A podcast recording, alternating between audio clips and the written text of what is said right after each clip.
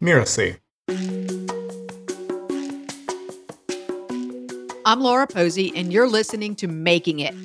I run a business called Simple Success Plans, and we help entrepreneurs plan their entire year on one sheet of paper and then get it all done. When I was a kid, I grew up around animals. I grew up around horses and dogs and cats and farm animals. And I really wanted to be a large animal vet. And I went to school for biochemistry and I had already picked out where I wanted to go to vet school. Like that was where I thought I was going to end up in my life was being a large animal vet focusing on horses. After my sophomore year, I went overseas for like a, you know, junior year abroad. And I got overseas and realized, like, wow, I can be anything I want to be while I'm here. Nobody knows me.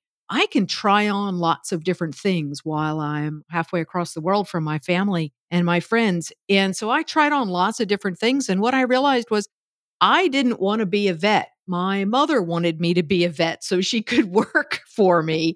And I really was not that interested in it. And so I tried on a whole bunch of different majors. When I came back from Germany, I changed schools and I got a degree in the thing that I could get a degree in the fastest, which was German. Ended up with a minor in biochemistry. And then when I was in the corporate world, I thought it would be really helpful to get a master's of business administration. So I ended up getting my MBA. But yeah, once I decided not to be a vet, I just started working because I, you know, needed to eat. And I started working in restaurants because that was the easiest job to get. And my grandfather had owned a restaurant. I grew up in one and and sort of knew how that all worked. And uh, yeah, so I, I spent about eight or nine years working in restaurants and managing restaurants before somebody walked into the restaurant one day and said, Wow, you'd be really good at sales and you should sell something big like cars or jewelry. So I took that to heart and went and got a job selling cars. I actually enjoyed the selling and I enjoyed cars. I hated the sleazy part of car sales where, you know, your goal is not to negotiate fairly with someone, but to basically take advantage of anybody who has less knowledge than you do about how the whole process works. And um, I just couldn't stomach that. So um, I had to go. And that, that's when I actually got recruited by the guy that in the insurance business, he recruited me to open an insurance agency. And then once I ran the agency for a while, a couple years, I got bored and I got recruited into sales management. I created a brand new set of training material based on the way I thought sales should be done, which was very relationship based and not transactional. And I started offering a class for other small business owners to teach them how to sell because I realized they didn't know how to sell. And I realized I just absolutely loved working with entrepreneurs. With the sales teams, I found there were a lot of excuses. They would say, like, well, you know, my product that I'm selling doesn't have this or that feature, or my sales manager won't let me do something. And, you know, it was never them, it was always somebody else's fault. And with the entrepreneurs, they didn't have anybody to blame. Like they just said, oh, yeah, I don't know how to sell. How do I do this? And so I loved that accountability and that responsibility that they had. And I, I loved their vision. And, you know, they, they were just so passionate about what they were doing. And I felt a kinship with them. I sometimes look back at my life and think, oh, I wish I'd figured this out a whole lot earlier. But I really resist regrets. And I think that everything that I've done in my life up until this point is what has led me to where I am. And I also think that the struggle and the challenge and the pain and all of that gives me a much deeper appreciation of how wonderful my life is now. So I, I, I wouldn't go back and change it. I, you know, there, there are times when I think, gosh, I wish I'd known this when I was 20. I'd be so much farther ahead.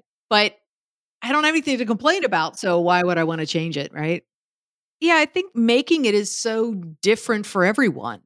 right? We all have our very own definition of what making it is. For some people, making it is, you know, having a 10 figure business and owning a bunch of stuff and you know having lots of people working for them for some people making it is being listed on a stock exchange for other people making it is having their current house and a vacation house too for some people making it is having enough money to put their kids through college mm-hmm. so i think we have to be clear in ourselves what making it means for us and then go after that thing that makes us as individuals feel fulfilled because it is just so different. And it does change over time. I used to think, you know, until I had a seven figure business, I wasn't going to be a real owner. And I don't believe that now at all. The vast majority of my clients have no interest in having a seven figure business. They just want to have a really kick ass lifestyle, make a couple hundred thousand dollars a year to put in their own bank account and have a lot of time freedom. And I fully support that. Like, whatever making it is for them, great, that's what we're going to go after together. When I decided that, like, I felt like I had made it, or like, okay, this is going to work, I had done a speech for a large Fortune 100 company. I'd just done a presentation at one of their conferences. And it was kind of no big deal. You know, I was one of 25 or 30 presenters, you know, just wasn't a big thing. I had sent an email to the woman who had hired me for that and said, Gosh, I'd really love to do something else for your organization. Here's a list of all of the things that I could do. And nothing came of that. I didn't hear from her, but I actually heard from someone else in the organization who was the SVP of marketing.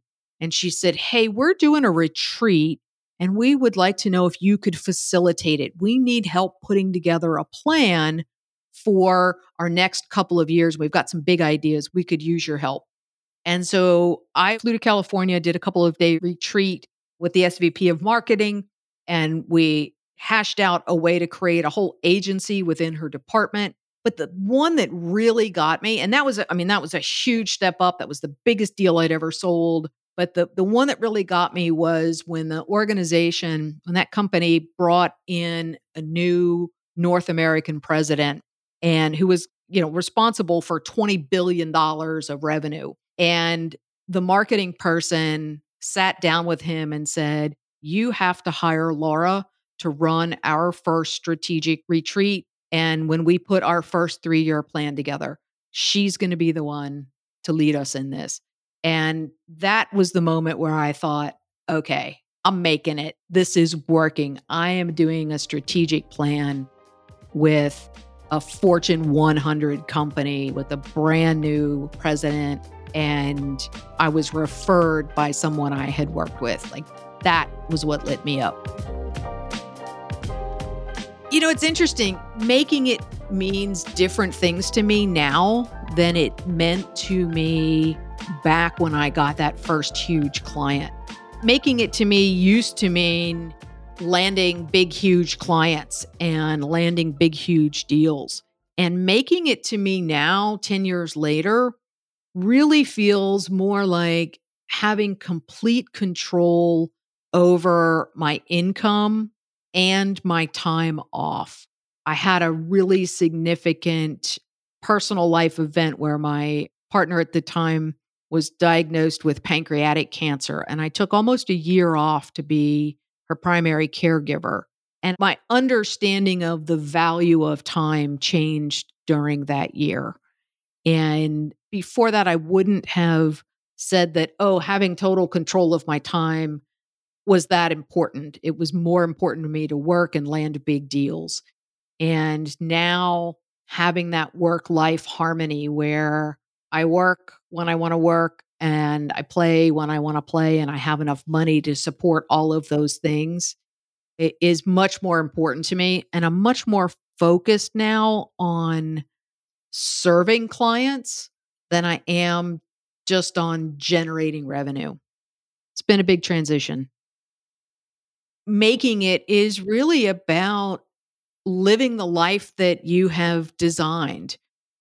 And I think it's important for folks to get clear about the life that they really want to lead and to actually design the life that you want and plan it out and then build a business that delivers that so that the business works completely in harmony with your life. I hear people talk about work life balance like they're these two separate things sitting at the end of a, a teeter totter, and they, you know, you can only have one or the other at any given time. And to me, I, I really look at work life harmony and how do they work together and support each other.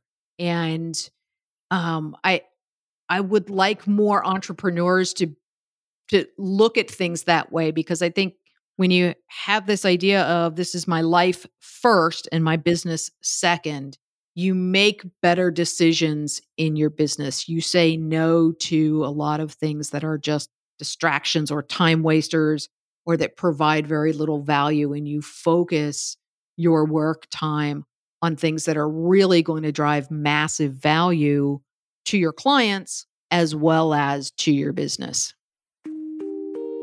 I'm Laura Posey, and you've been listening to Making It.